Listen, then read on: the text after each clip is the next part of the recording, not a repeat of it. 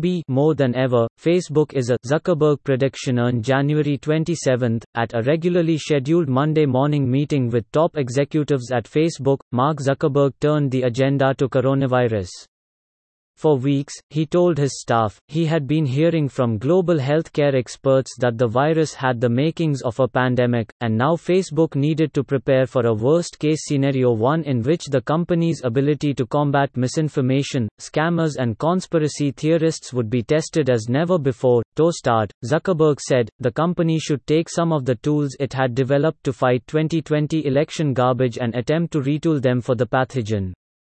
He asked executives in charge of every department to develop plans for responding to a global outbreak by the end of the week. T. The meeting, described by two people who attended it, helped vault Facebook ahead of other companies and even some governments in preparing for COVID 19 and it exemplified a change in how the 36 year old is running the company he founded. T since the day he coded the words a Mark Zuckerberg production onto every blue and white Facebook page, he has been the singular face of the social network but to an extent not widely appreciated outside Silicon Valley. Zuckerberg has long been a kind of binary chief executive extraordinarily involved in some aspects of the business, and virtually hands off in areas that he finds less interesting. Also read, Coronavirus Live, ensure migrants don't walk on foot. Soren tells officials, T. The beginning of the end of Zuckerberg's distanced leadership came on November 8, 2016, with the election of Donald Trump.